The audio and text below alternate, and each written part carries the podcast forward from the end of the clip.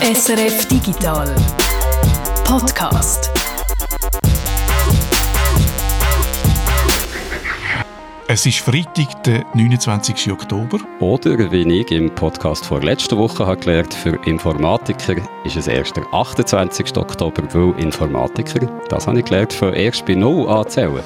Das ist so, vielleicht haben das äh, viele nicht gewusst. In der Informatik fängt man bei Null an zählen. Also wenn man zum Beispiel ein Adressbuch hat, dann ist der erste Eintrag äh, das Null und der zweite Eintrag ist das Eins. Warum das so ist, es hat mit äh, Erased zu tun, das ist so die Erklärung, die man am liest, aber ich wollte jetzt da nicht äh, zu weit in Detail gehen.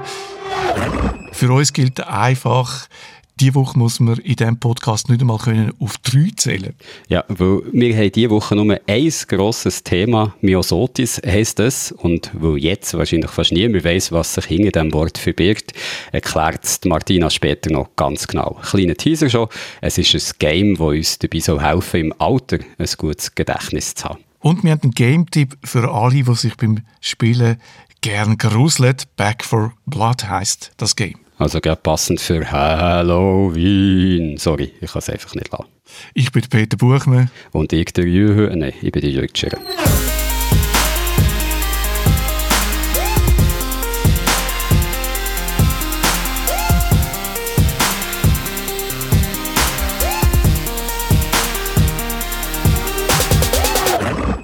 Gut, vielleicht haben wir vorhin ein bisschen tief gestapelt, wo wir haben gesagt diese Woche gäbe es hier nur ein grosses Thema, weil Facebook hat natürlich auch für Schlagzeilen gesorgt. Oder vielleicht soll man jetzt besser sagen, Meta hat für Schlagzeilen gesorgt. Ja, tragisch ist, dass Metamorphosen oder bleibt alles zusammen beim Alten und die Leute kratzt es eigentlich nicht, wenn es obendran noch Meta heisst. Vielleicht muss man schnell erklären, Facebook heisst jetzt neu nicht mehr Facebook, sondern gibt sich als ganzer Konzern den Namen Meta. Unten dran bestehen Teile wie Facebook, Instagram, WhatsApp noch unter dem alten Namen weiter, aber der Mark Zuckerberg ist jetzt eben nicht mehr der CEO von Facebook, sondern der ist der CEO von Meta. Etwas Ähnliches, was man ja auch von Google kennt, was sich irgendwann in Alphabet hat umbenannt, aber Google und andere Teile unten dran natürlich trotzdem weiter sie bleiben bestehen. Und wenn man gerade den Vergleich nimmt, dann sieht man eigentlich auch sehr schön gerade einen Unterschied. Oder? Bei Google ist es eigentlich einfach darum gegangen, die x verschiedenen Bereiche, die Google hat und wo zum Teil fast nichts miteinander zu tun haben. Die auseinanderzunehmen, unter dem Dach Alphabet zusammenzufassen, wo eigentlich ein Name ist, wo gar nichts aussagt und überhaupt nichts vorgibt und diesen Untereinheiten sozusagen einfach ein bisschen mehr Freiheit zu geben, einerseits, und andererseits auch die Gründer, oder der Brin und der, wie heißt der andere? Page. Der Page, genau, der Larry Page und der Sergey Brin ein bisschen wegzunehmen vom Tagesgeschäft, oder? Und eher so in die strategische und finanzielle Ebene aufzuschieben. Und bei Facebook würde ich sagen, ist das total nicht so, oder? Dort ist es natürlich auch darum gegangen, den Konzern Facebook vom Produkt Facebook abzulösen, oder? Weil das häufig, weil Facebook ja auch schon lange mehr macht als einfach nur das Produkt und die App Facebook. Aber Meta gibt ganz klar eine Strategie vor, oder? Und das betonen sie selber auch sehr. Das ist die Vision. Dort wollen sie an. Sie wollen jetzt das Metaverse bauen, wo ihr da ja im Podcast auch schon ähm, erklärt bekommen habt, was sie darunter verstehen. Also es ist von dem her nicht eine Überraschung gewesen. Der Zuckerberg redet schon lange von dem. Aber es gibt im Gegensatz zu Alphabet gibt Meta ganz klare Vision vor und eigentlich äh, richtig, oder? Dort an, wenn wir und der, im Gegensatz zum Brin und dem Page, was sich so ein bisschen aus dem von dem zurückziehend ist da nach wie vor der Mark Zuckerberg unter totaler Kontrolle und er ist der, der die Richtung vorgibt und er ist der, der die Vision will verwirklichen Und ich finde, das ist etwas, was in diesem Zusammenhang schon noch interessant ist. Also man mag von Facebook halten, was man will, man mag von Mark Zuckerberg halten, was man will, aber der Schritt ist mutig, finde ich. Also sich umzunennen in Meta, in einen Geschäftsbereich, wo erst am Entstehen ist eigentlich in dieser Firma, wo mit anderen Geschäftsbereichen, also mit Facebook, Milliarden verdient, wo Milliarden von Leuten als Nutzerinnen und Nutzer hat.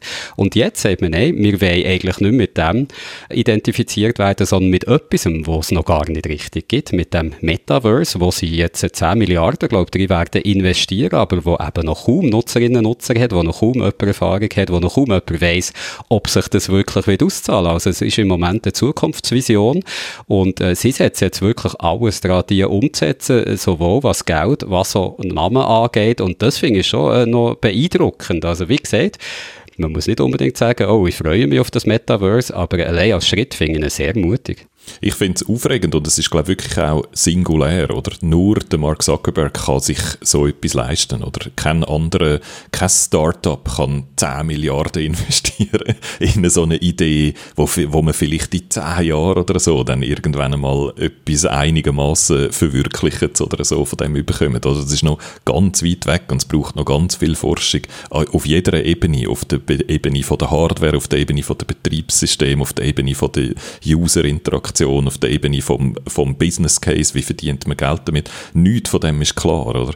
Und nur er, glaube ich, hat einerseits die Vision und andererseits die Möglichkeit, das zu machen, oder? Nur er hat so viel Stutz, dass er das kann investieren und er ist eigentlich von diesen grossen fünf, oder, ist er der letzte Founder, der noch unter Kontrolle ist. Bei Apple ist, der, sind der Wozniak und der Steve Jobs nicht mehr, dafür, äh, nicht mehr dabei. Bei Microsoft ist der Bill Gates, der nicht mehr dabei ist. Bei Google eben sind es der Sergey Brin und der Larry Page, die nicht mehr dabei sind. Aber bei, bei Facebook ist es noch der Mark Zuckerberg, der das noch macht. Also er gibt die Vision vor und er hat unheimlich viel Geld, das er kann reinstecken in die, in die, in die Vision, um das zu riskieren. Und er hat wahrscheinlich auch äh, genug Ausstrahlung, äh, um Investoren mitzunehmen, oder? Dass die nicht irgendwie finden, hey, spinnt so eigentlich, das ist eine reine Verschleuderung von Geld, mir der Börsenkurs sackt ins Unendliche ab. So, so wäre vielleicht die Reaktion in einem anderen Unternehmen, oder? Aber bei Facebook wahrscheinlich nicht, weil er eben die, äh, an dieser Position ist. Also darum finde ich es auch so historisch ein interessanter Moment, oder? Vielleicht schaut man dann in zehn Jahren zurück und findet, oh, das ist gar nicht gut gewesen, aber es ist auf jeden Fall, glaube ich, so ein, ein Punkt, wo äh, eine entscheidende Entwicklung losgeht nur ganz kurz, das mit dem Geld stimmt nicht. Also die anderen, Microsoft, Amazon, Apple haben mehr. Also bei Facebook soll es um die 52 Milliarden herum sein, wo, wo man investieren kann oder wo, wo sie Cash haben. Und bei Apple sieht man Zahlen bis 200 Milliarden. Microsoft ist über 100 Milliarden. Also es gibt auch andere, die Mittel haben, um das zu machen. Genau, aber dort gibt es die Kombination nicht mehr aus Geld und ursprüngliche Gründer ist noch da und will seine Vision durchziehen. Äh, der Mark Zuckerberg sagt ja selber, dass er die Vision schon viel länger hatte, oder nicht erst jetzt, dass er schon immer in die Richtung hätte gehen Und das, glaube ich, ist so das, das, was ich speziell finde, oder die Kombination zwischen dem Founder, der noch am Start und unter der Kontrolle von der ganzen Bude ist, und den finanziellen Möglichkeiten, die er hat. Aber ja, es ist klar, Facebook sind nicht die Einzigen, die an dieser Idee arbeiten. Microsoft hat das schon ein paar Mal immer auch wieder erwähnt und andere wie Roblox oder so bauen eigentlich auch etwas, was man kann als Metaverse bezeichnen kann. Google und äh, Microsoft haben auch schon bereits Produkt.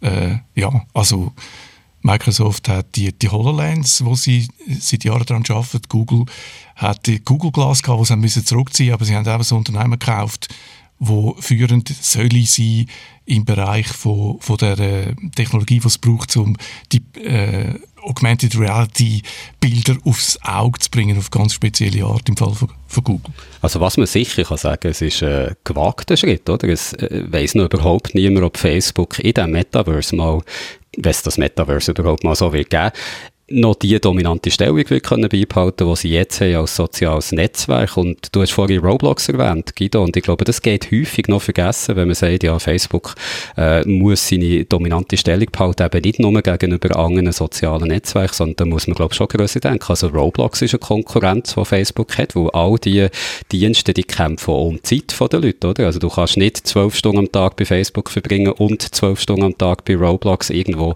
musst du entscheiden. Und das sehen sie eigentlich, oder? Dass junge Leute äh, viel bei Roblox sind, dass junge Leute viel bei Fortnite sind und das sind eine Art Metaverse schon, am entstehen sind, oder? Also du kannst bei Fortnite eben nicht nur gamen, du kannst auch Konzerte schauen, du kannst Kinofilme schauen, kannst Freunde treffen, alles das kannst du bei Roblox auch machen und ich glaube, das sieht er natürlich schon, also dass da eine neue Konkurrenz außerhalb von den eigentlichen sozialen Netzwerken erwachst, wo man sich muss in Stellung bringen dafür und das, glaube ich, macht Facebook oder hat Facebook und der Zuckerberg schon begriffen, dass du im Zeitalter der sozialen Medien einfach nicht kannst bleiben stehen. Es geht so schnell, die Zyklen sind so schnell geworden, du willst einfach auf keinen Fall das neue MySpace werden, wo immer das Gleiche gemacht und dann abgehängt ist worden von etwas Neuem, sondern du willst eben immer dort hergehen, wo der Böck wird sein, nicht dort, wo er ist, um die eben schon in Stellung zu bringen. Und von dem her macht es aus einer Geschäftslogik natürlich total Sinn, sich jetzt so neu zu branden, sich neu auszurichten, aber es ist natürlich ein Wett und äh, ob die Wette wird aufgehen, das weiß niemand. Es ist wahnsinnig schwierig, den richtigen Zeitpunkt zu erwischen. Oder? Ich glaube, bei vielen so technologischen Entwicklungen geht es darum, am richtigen Zeitpunkt die Entwicklung zu präsentieren. Oder? Und Facebook hat Erfahrung mit falschen Zeitpunkten. Oder? Sie haben zum Beispiel, wenn sie das Facebook Phone haben wollen lancieren sind sie einfach viel zu spät gewesen. Dort ist schon klar gewesen, wie sich der Smartphone-Markt äh, entwickelt und der hat sich schon lange aufgeteilt und es ist alles schon gegessen gewesen. Sie sind einfach zu spät gewesen. Und von dem her, und da ist jetzt die Frage, oder ob sie jetzt zum richtigen Zeitpunkt sind oder ob es vielleicht eher noch ein bisschen früher sind. Ähm, das ist einfach die, genau, das ist die Wette, wo du, wo du ansprichst. Und der Punkt, oder, wo man könnte sagen, ah, die Leute, oder die breite Masse, hat verstanden, was das Metaverse ist und warum sie das wollen. An dem sind wir noch nicht, oder? Das ist äh, zum Zeitpunkt von einem iPhone zum Beispiel anders gewesen, oder? Dort hat es vorher auch schon ähnliche Sachen gegeben, Telefone, die haben können aufs Internet und Touchscreens und so, aber erst mit dem Telefon haben die Leute verstanden, warum sie das Gerät gerne hätten und wie das ihren Alltag verändert und äh, hoffentlich positiv verändert. Und ob wir jetzt beim Metaverse schon an dem Punkt sind, würde ich jetzt bezweifeln, oder? Ich glaube, wir sind sind dort noch nicht. Und ihre, ihre Aufgabe ist jetzt in erster Linie das zu finden, oder das zu finden, wo den Leuten klar macht, ah, das ist wirklich nicht einfach etwas aus der Science Fiction oder etwas, der Mark Zuckerberg persönlich interessant findet, sondern auch etwas, was ich in meinem Alltag kann brauchen kann. Was ich bei den Berichten über die Umbenennung in Meta und auch über die Ausrichtung eigentlich hin zum Metaverse so immer wieder gelesen habe, ist so ein bisschen ein Vorwurf gewesen, dass sie 10 Milliarden in das investieren, aber in die Moderation vom Content und in Bekämpfung von den negativen Effekten, die Facebook hat, da stecken sie nur 5 Milliarden drin. Mir kommt so ein bisschen vor wie ein Kind, das jetzt im Kinderzimmer überall Unordnung angerichtet hat und statt dort mal aufzuräumen, geht man einfach ins nächste Zimmer und reißt dort alles wieder vor und schaut, was passiert. Also, es ist schon ein bisschen, wenn du hörst, was Facebook alles vorgeworfen wird. Und das ist ja nicht wenig, dass sie sagen, ja, 5 Milliarden für Zehnte, das ist okay, aber 10 Milliarden lieber in unsere Zukunft investieren, macht einem unternehmerischen Standpunkt her natürlich Sinn. Äh, gesellschaftlich, ich kann nicht schon verstehen, wenn die Leute manchmal ein bisschen den Kopf schütteln. Da. Aber immer irgendeinen Punkt kann man das, das Unternehmerische und das Gesellschaftliche nicht mehr voneinander unterscheiden. Oder wenn man äh, so eine ähm, Geschichte hat wie Facebook, ist dann schon fragwürdig, ob was die Leute auch noch anvertrauen in dem Metaverse zum Beispiel. Und es ist ja schon, äh, es hat ja offenbar schon ähm, äh, Konflikte gegeben, wo, wo die Leute gefragt haben, kann man sich bei, mit Oculus, kann man die Oculus-Brille auch brauchen, wenn man keinen Facebook-Account hat, kann man sich äh, in dem, was es jetzt schon gibt, auch anmelden ohne Facebook-Account. Und das ist offenbar nicht so, oder Zuckerberg drückt sich darum herum, um zu sagen, wie es jetzt ist. Und äh, ja, ich glaube, so einfach wird die Geschichte nicht mehr los, wo, wo Facebook hat. Das ist für mich auch eine grosse Frage, oder? Weil sie sagen jetzt eigentlich bei jeder Gelegenheit und schon länger, oder? Dass sie das Metaverse nicht allein bauen und allein kontrollieren, sondern dass sie es auf eine Art bauen dass alle sich daran beteiligen können, so wie das Internet eben auch ist, also mit offenen Standards, wo dann unterschiedlichste Unternehmen können Anwendungen darauf, darauf bauen Und ja, dort muss man sagen, das ist wirklich so ein bisschen die Frage, ob man das Facebook glaubt, oder? Ob man ihnen das abnimmt, dass sie das wirklich wollen, weil sie eigentlich in dem Sinne auch äh, schon eine Vorgeschichte haben, wo sie das eben nicht so gemacht haben. Ich denke, es muss so sein, oder? Wenn sie wollen, das zum Fliegen bringen, dann muss das ein offener Standard sein, was sich auch andere Unternehmen können beteiligen Und meine Hoffnung ist, dass sie das wissen, oder? Aber die Frage, also ich glaube, der Mark Zuckerberg hat einen ausgeprägten Machtinstinkt, oder? Und möchte, möchte etwas kontrollieren und den Markt beherrschen. Das hat er, das ist einer der Gründe, warum der Facebook-Konzern so groß geworden ist. Und über dem dann kann widerstehen, oder? Das ist, das ist die Frage. Und da finde ich etwas, was du letzte Woche, was um das Metaverse ist gegangen, hier im Podcast, hast gesagt, wo ich finde, kann man ruhig nochmal wiederholen. Das Metaverse wird nicht einfach eine einzelne zentrale Anwendung kontrolliert von einem Konzern sein, sondern das ist das Zusammenspiel von ganz vielen verschiedenen Diensten. also so wie auch das Internet ja nicht nur ein Ort ist, sondern das Internet besteht aus x Diensten, die irgendwie zusammenspielen, die von verschiedenen Unternehmen kommen und so muss auch das Metaverse am Schluss aussehen, oder? Also Facebook wird das nicht allein können kontrollieren, wenn das wirklich etwas so werden, was die Leute interessiert. Ich kann mir auch nicht vorstellen, dass es anders geht. Dass es wäre, wenn man so eine Augmented Reality Brille oder Virtual Reality Brille äh, nur mit einem Anbieter könnte brauchen, das wäre dann so absurd, wie wenn ich müsste einen Kopfhörer kaufen für Apple Music und einen für Spotify. Ja, genau. Also ich glaube auch nicht, dass sie sich das können leisten und das wissen sie, oder? Aber das, da gibt es noch einen grossen Graubereich dazwischen, oder? Was dann Kontrolle äh, behalten und Kontrolle aufgeben genau bedeutet in der Realität. Siehe eben, muss jetzt einen Facebook-Account haben, um ihre Produkte können nutzen oder nicht. Ähm, also ja, das, das wird sich dann zeigen und weil sie das selber wahrscheinlich auch noch nicht genau wissen, oder? Was das, wie sie das wollen monetarisieren. Schlussendlich ist das Ziel dann von einem Konzern wie Meta auch wieder Geld zu verdienen und wie wie genau man dann mit dem Metaverse Geld verdient, wissen sie selber wahrscheinlich noch nicht so genau und darum behalten sie sich wahrscheinlich auch noch bedeckt, jetzt da irgendwie schon Versprechungen der Reporterinnen und Reporter ins, ins Smartphone ihnen zu diktieren. Ähm, was ich noch wichtig finde, ist äh, ein Satz, den ich gelesen habe, ich weiß leider nicht mehr, wo ich gelesen habe, wo ich aber finde, wo schön erklärt, wo die Vision angeht, ist, bis jetzt schauen wir das Internet an, oder? Wir sind außerhalb vom Internet und schauen es an auf einem Screen. Wir haben da zwar immer immer dabei, oder? Das ist die grosse Unterscheidung zwischen vor und nach dem Smartphone. Vorher war es auf einem Desktop und wir sind manchmal das Internet anschauen und heute schauen wir eigentlich immer das Internet an. Und der Schritt zum Metaverse ist dann, dass wir im Internet sind. Das Internet um uns herum ist, auch visuell, oder? Dass wir so wie körperlich in dem Netz drin sind, statt dass wir es von außen anschauen. Und dort, finde ich, ist, ähm, fängt man sofort an, in Virtual Reality zu denken. Man denkt dann, ah, dann bin ich so wie in diesen Film, in den Science-Fiction-Film, in so einem virtuellen Universum und dann fängt man sich an fragen, was das dann soll, ob das einfach nur eine Spielerei ist. Das heißt, ich glaube, entscheidend ist dort, dass man versteht, mit im Metaverse sein bedeutet Augmented Reality. Also das Metaverse hat etwas zu tun mit der realen Welt um uns herum. Es werden Sachen eingeblendet aus dem Metaverse, die verknüpft sind mit der realen Welt um uns herum. Und dann finde ich, wenn man sich so vorstellt, dann macht es ein bisschen mehr Sinn, als wenn man einfach in einer Fantasiewelt ist, weil dann tönt es schneller so einfach nach Games und Unterhaltung und Freizeit oder? und wenig Relevanz für den normalen äh, Alltag. Und das, glaube ich, ist, ist wie eine falsche Vorstellung. Facebook, wo Facebook noch Facebook heisst und nicht Meta, hat diese Woche auch seine Quartalszahlen präsentiert und die haben mal wieder gut ausgesehen. Allein im dritten Quartal 2021 ist der Umsatz mit der Werbung im Vergleich zum Vorjahr nochmal um gute Drittel gewachsen auf über 28 Milliarden Dollar und auch der Renngewinn hat zugenommen und ist um 17 Prozent auf über 9 Milliarden geklettert. Interessant noch bei diesen Zahlen, der aller, allergrößte Teil kommt aus Werbung und der Verkauf von Oculus Brillen, wenn ich es recht im Kopf habe, macht 700 Millionen aus von diesen 28 Milliarden. Also das nochmal zu dieser Wette, die wir vorhin gesagt haben, wo Facebook da eingeht. Im Moment ist das Metaverse jedenfalls noch nicht gebaut. Und trotz dieser beeindruckenden Zahlen gibt es ein paar dunkle Wölkchen am Horizont. Die Plattform verliert nämlich bei den jungen Nutzerinnen und Nutzern. Bei der Präsentation der Quartalszahlen hat Mark Zuckerberg darum gesagt, man will sich in Zukunft wieder mehr auf die Jugend konzentrieren, egal ob man wegen dem das ältere Publikum vergrauli. Jürg, du hast äh, die Pläne, dir die Pläne von Facebook mal genauer angeschaut.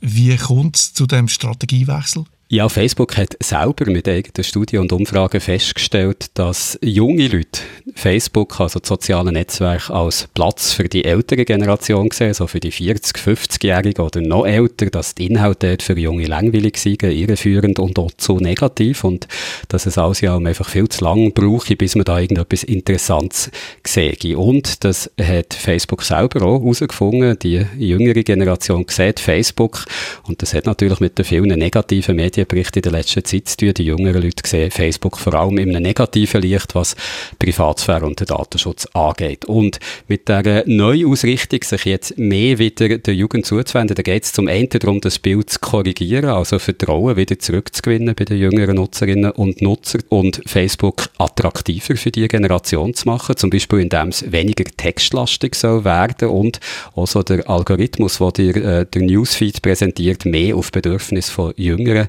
Nutzern zugeschnitten sollte sein und es sollte auch möglich werden, bei Facebook verschiedene Identitäten zu haben, also dass du nicht überall mit dem gleichen Namen musst herstehen, sondern dass je nach Gruppe kannst anpassen, weil da hat Facebook festgestellt, das ist ein Bedürfnis von jungen Leuten, die zum Teil noch dabei sind, ihre Identität zu finden und sich da nicht fest festlegen Instagram gehört ja auch zu Facebook. Wenn man jetzt äh, den Wechsel auf Instagram überträgt, wie könnte das aussehen?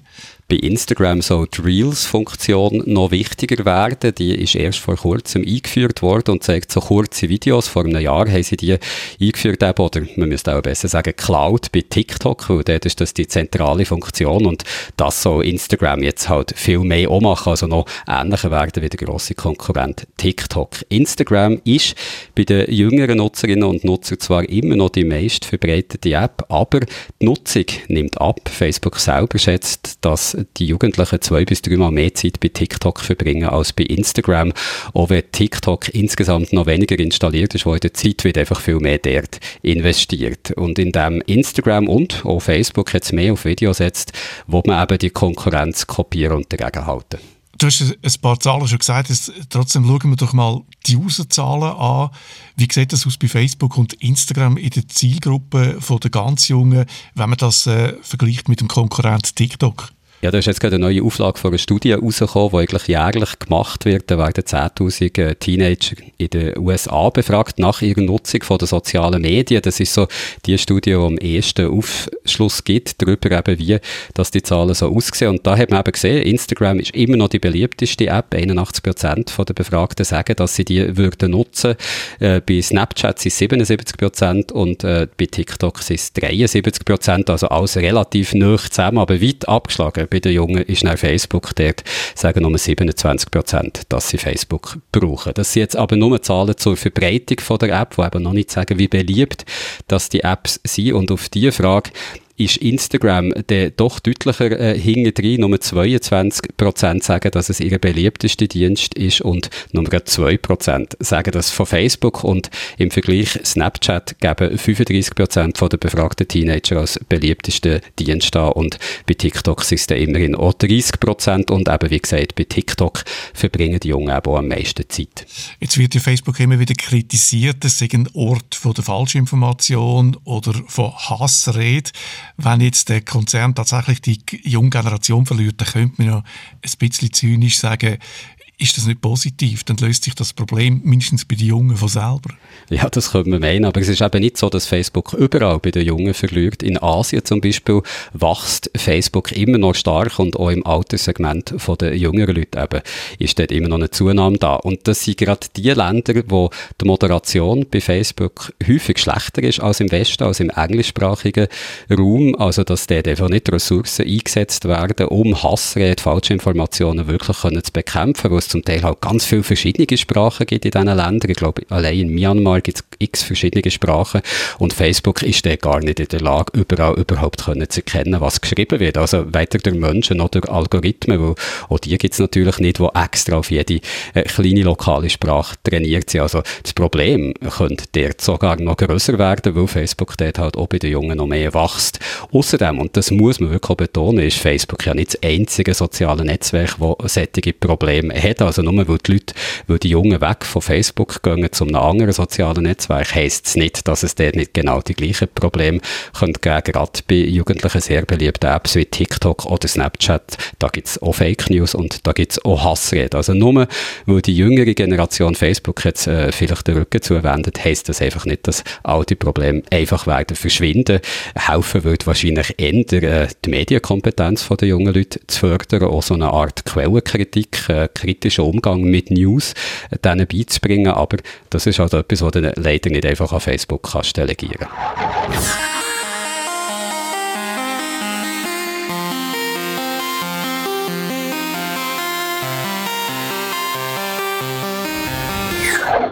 Die Gaming-Industrie, die boomt, so gut wie allen Altersgruppen, so gut wie es gibt schon noch Altersgruppen, wo noch nicht so gamet wird bei den über 70-Jährigen. Aber das könnte sich langsam ändern, weil, Martina, du bist in einem Altersheim gewesen, um mit älteren Menschen Videospiele zu spielen. Das klingt jetzt zuerst mal ziemlich gewunderlich. Kannst du mal erzählen, wie das funktioniert hat?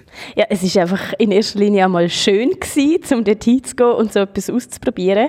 Und es ist auch etwas wirklich Außergewöhnliches gewesen, weil die meisten von diesen älteren Menschen haben mir erzählt, dass sie in ihrem Leben vorher noch nie ein Videospiel gespielt haben. Also eine Dame hat gemeint, sie hätte zwar mal ein Smartphone gehabt, die Tochter hat ihr das gebracht, aber sie können mit dem überhaupt nichts anfangen und hat es jetzt gerade zurückgegeben. Äh, die andere hat gemeint, sie hätte zwar einen Laptop, aber der soll sie für andere Sachen brauchen, zum Büro machen, zum Rechnungen zahlen, aber sicher nicht zum Spielen, hat sie gemeint. Und trotzdem sind sie alle eigentlich sehr offen gewesen, um einfach etwas Neues auszuprobieren. Alle haben mitgespielt und sind wirklich voll dabei gewesen. Und eine Dame hat zu mir dann am Schluss noch gesehen. Ja, mit der Zeit kommen wir da schon rein. Und wir haben ja Zeit. Ja, stimmt. Das klingt sehr schön. Also wenn ich mal im Altersheim bin und viel Zeit habe, Martina, du kannst mich jederzeit besuchen, um irgendetwas zusammen zu gamen. Aber kannst du mir sagen, was du mit den alten Menschen jetzt gespielt hast, die du diese Woche besucht hast? Wir haben verschiedene Games ausprobiert, auf verschiedenen grossen Tablets auch, je nachdem, was Bewohner so bevorzugt haben.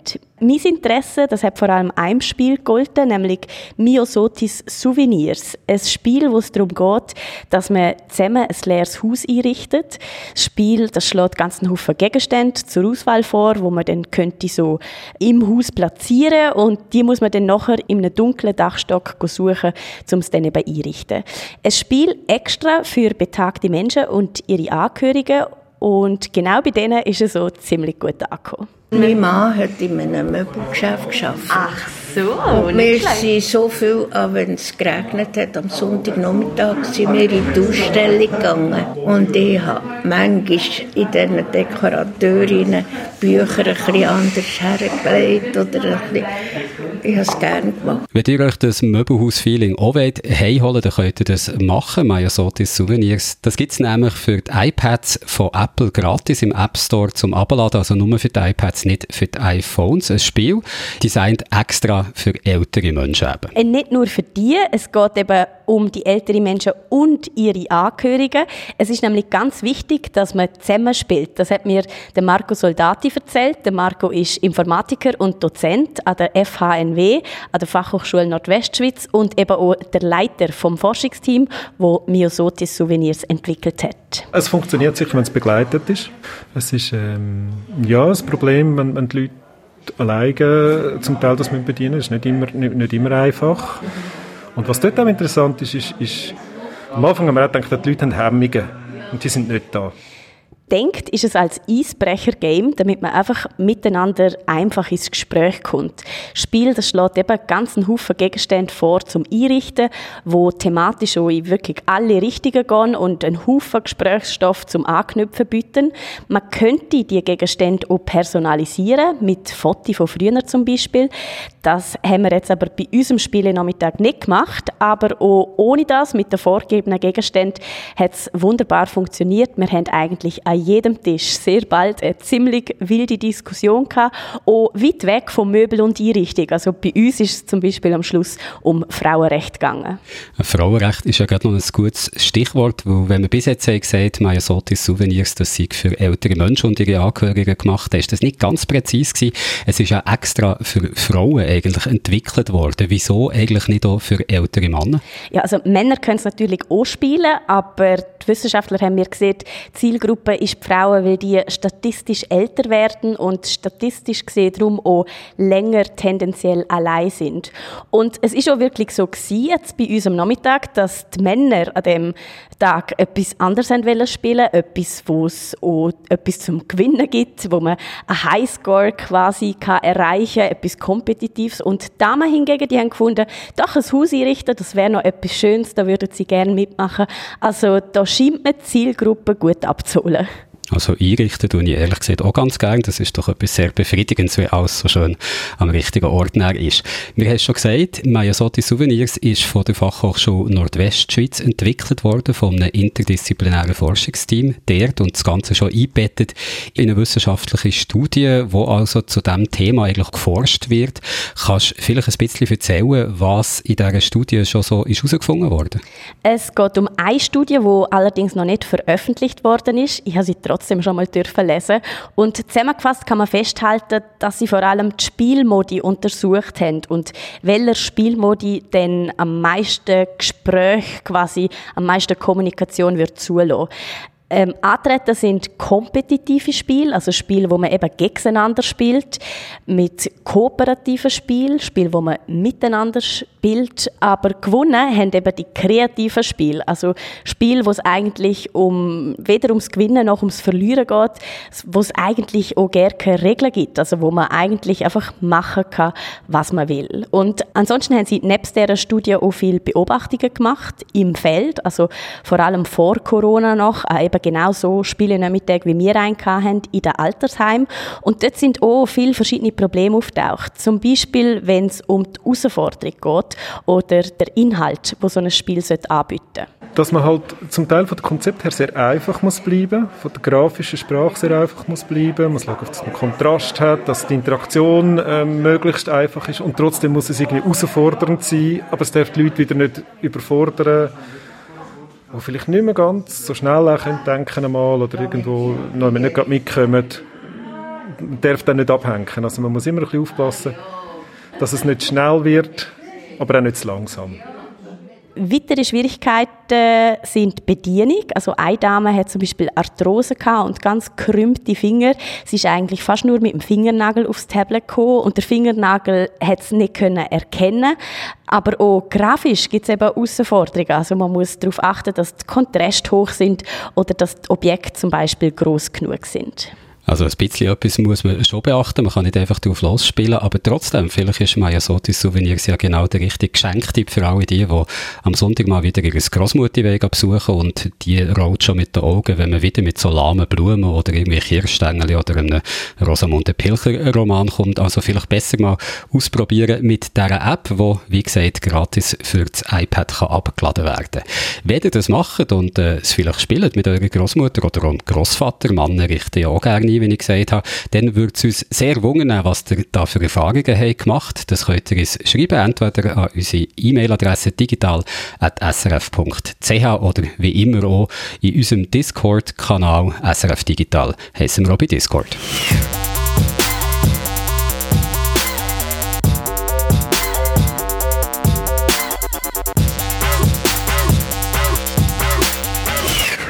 Ich habe es am Anfang von dem Podcast schon gesagt, gleich ist wieder, äh, jetzt höre ich auf, gleich ist wieder Halloween und ob man das feiert oder nicht, jetzt mal dahingestellt, für die Game-Industrie ist es auf jeden Fall Grund genug, mal wieder ein neues Zombie-Game in der Regal zu stellen. Back for Blood heisst das und es könnte oder hofft, um der neue Hit am Gruselhimmel zu werden. Die Macher dahinter jedenfalls, die sind schon mal keine unbekannte Turtle Rock Studios heissen die, gell Martina? Genau, Turtle Rock Studios, die sind berühmt und berüchtigt für ihre Left 4 Dead Serie Zombies bekämpfen. Das ist 2007 richtig gut angekommen. Damals sind alle auf das Spiel geflogen. Damals muss man aber auch sagen, wo die Welt noch nicht völlig übersättigt war mit Zombie-Games und Zombie-Filmen à la The Walking Dead und wie sie alle geheissen haben. Und damals, wo Multiplayer-Games noch etwas richtig Neues und richtig Aufregendes sind, was es heute ja jetzt auch einfach so per se ist. Und ich glaube, man muss jetzt nicht zwischen den Zielen lesen, um schon mal ein bisschen zu merken, dass du nicht ganz so begeistert bist, oder? Vom neuen Back for Blood. Hat es dir gar nicht gefallen? Ja, ich muss leider wirklich sagen, es ist überhaupt nicht mein Game gewesen. Auf mich hat es so ein bisschen gewirkt, als wäre es völlig aus der Zeit gefallen. Wirklich wie ein Game fast aus dem 2007, wo einfach ein bisschen bessere Grafik hat. Also vom Game Design her wirklich total lieblos. Man macht eine stumpfsinnige Mission nach der nächsten. Immer wieder muss man einfach losrennen, Zombie-Horden über einen Haufen schiessen, einen Knopf öffnen und in den Safe Room laufen. Und das immer und immer wieder. All die Zombies, die dabei auf uns losgehetzt werden, die sind in keinster Art auch nur überhaupt irgendwie angsteinflößend und ich muss dazu vielleicht noch sagen, ich wäre jetzt also wirklich ein einfaches Opfer zum Verschrecken. Aber es ist kein einziges Mal passiert. Für ein Horrorgame hat es mich wirklich einfach total kalt gelassen und ein guter Shooter ist es leider auch wirklich überhaupt nicht. Das tut jetzt wirklich nach Horror, aber wahrscheinlich nicht ganz so, wie sich die Macher von Back 4 Blood hätten gewünscht. Hilft es denn nicht mal, dass man das Game zusammen mit Kolleginnen und Kollegen spielen kann? Äh, Moll, das ist eigentlich noch mit Abstand das Beste am Game, die Multiplayer-Funktion. Man kämpft immer zu viert gegen all die Zombies. Es gibt keine Option zum allein oder zu zweit spielen. Und äh, es ist eigentlich auch egal, ob man Freunde dabei hat. Es füllt einfach automatisch mit anderen Menschen auf. Ob die am PC spielen, an der Playstation oder an der Xbox, ist völlig egal. Crossplay heißt das Zauberwort, wo wirklich äh, wunderbar funktioniert. Da kann man eigentlich nichts drauf aussetzen. Ich persönlich habe mit dem Marco Thoman gespielt gespielt, unseren Freund aus der SRF 3 Morgen Moderationscrew. Und ihm hat es jetzt auch nicht so besonders gut gefallen, kann man glaube ich sagen. Das Back for Blood bei beiden so ein bisschen durchgefallen. Mm. Mm. Nein, das ist, also das Oberballern, das ist mir zu zu Umballerig. Ja, ich habe eigentlich nichts gegen Umballern, aber das ist mir einfach zu zu stumpfsinnig Ja. so ein bisschen. Ja, ich auch. Aber äh, zum nochmal zurück auf deine Frage zu kommen, doch mit Kollegen spielen eben, das hilft. Der Marco ist mein Highlight gewesen, von Back 4 Blood, bis jetzt zumindest. Man kann es vielleicht äh, auch anders formulieren.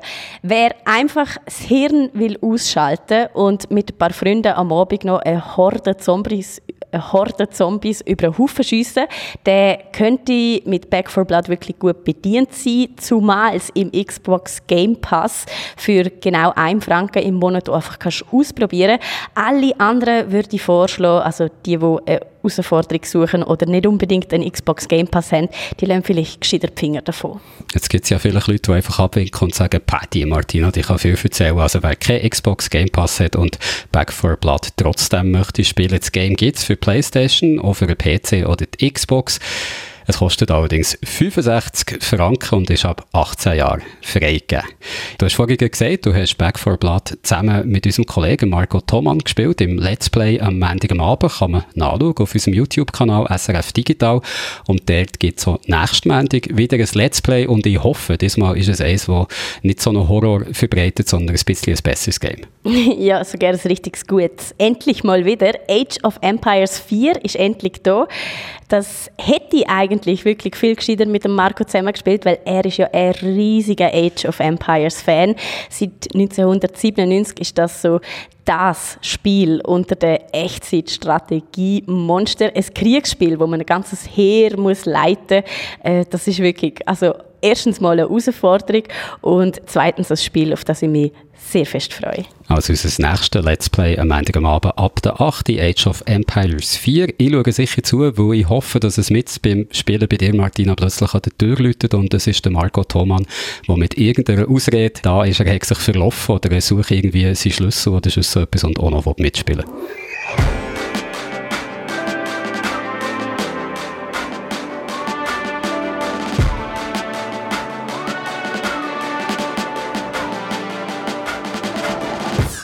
Ein Feedback haben wir diese Woche bekommen, das uns ganz besonders hat gefreut. Ich bin zwar nicht mal sicher, ob man es überhaupt als Feedback kann bezeichnen kann, aber freuen tut es mich trotzdem sehr. Der Platsch hat uns geschrieben über äh, Discord, äh, so heißt er bei Discord, äh, hat zuerst Folgendes geschrieben, hey, hey zusammen und liebe Grüße aus dem Tonstudio. Ich habe mir mal einen Stream lang Zeit genommen und live auf Twitch eine kleine Sinfonie aus dem SRF Digital Podcast Jingle gemacht. Falls jemand von euch etwas Interesse an Filmmusik, orchestraler Musik hat, viel Spaß beim Reinhören. Und der Plätsch übertreibt da keinesfalls. Wenn er von Sinfonie redet, für alle, die bei Discord das noch nicht haben können anhören, es lohnt sich und tönen tut es so.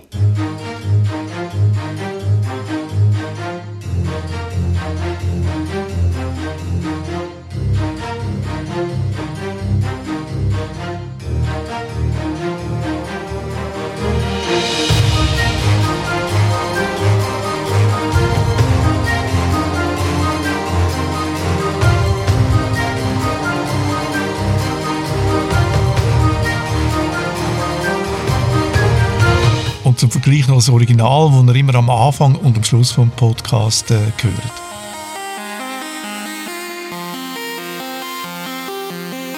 SRF Digital Podcast.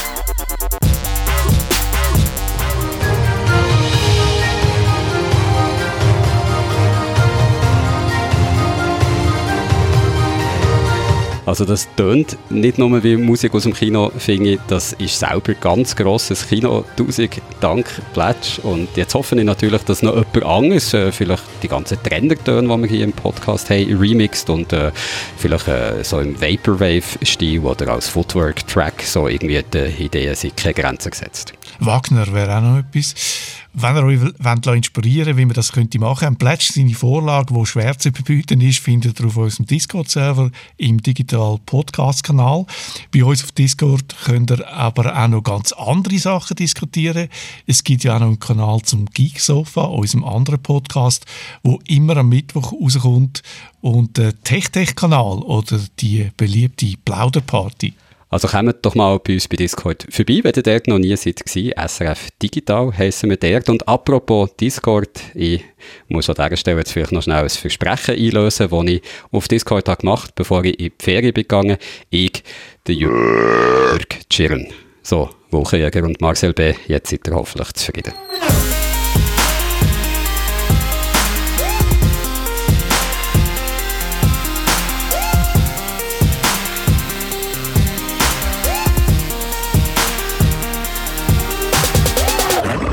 Und dann sind wir schon wieder am Schluss von dem Podcast. Und wer äh, jetzt gerade schon am Freitag gelost, wenn er rauskommt, so wie man das sollte machen, der oder die hat jetzt immer noch genug Zeit für Halloween einen Kürbis zu schnitzen oder sich ein Kostüm zu schneiden, vielleicht ein sexy Geist oder ein sexy Mumie oder ein sexy Tentakelmonster. Ich glaube, ich mache mir eine Kürbissuppe. das klingt irgendwie anmächeliger als meine Vorschläge, ja. Und wer nach den ganzen Halloween-Vorbereitungen oder Suppenkochen eine vorige Zeit hat, um etwas anderes zu machen, den Podcast da bewerten, das wäre etwas. Fünf, sechs Sterne geben. Und am besten dazu noch eine Bewertung schreiben, wie euch der Digital Podcast so gefällt. Das könnt ihr vielleicht direkt in eurer Podcast-App oder auf einer Podcast-Plattform wie iTunes oder Spotify. Wir bedanken uns im Voraus schon mal für alle Bewertungen und wünschen euch noch einen schönen Rest vom Spooktober und nicht vergessen, am Sonntag ist die Zeitumstellung. Aber nicht für Informatiker, für die kommt sie einen Tag später, erst am Montag. Klar, weil die ja schon bei Null erzählen. Bis nächste Woche also, eine gute Zeit und bleibt gesund. Ade miteinander.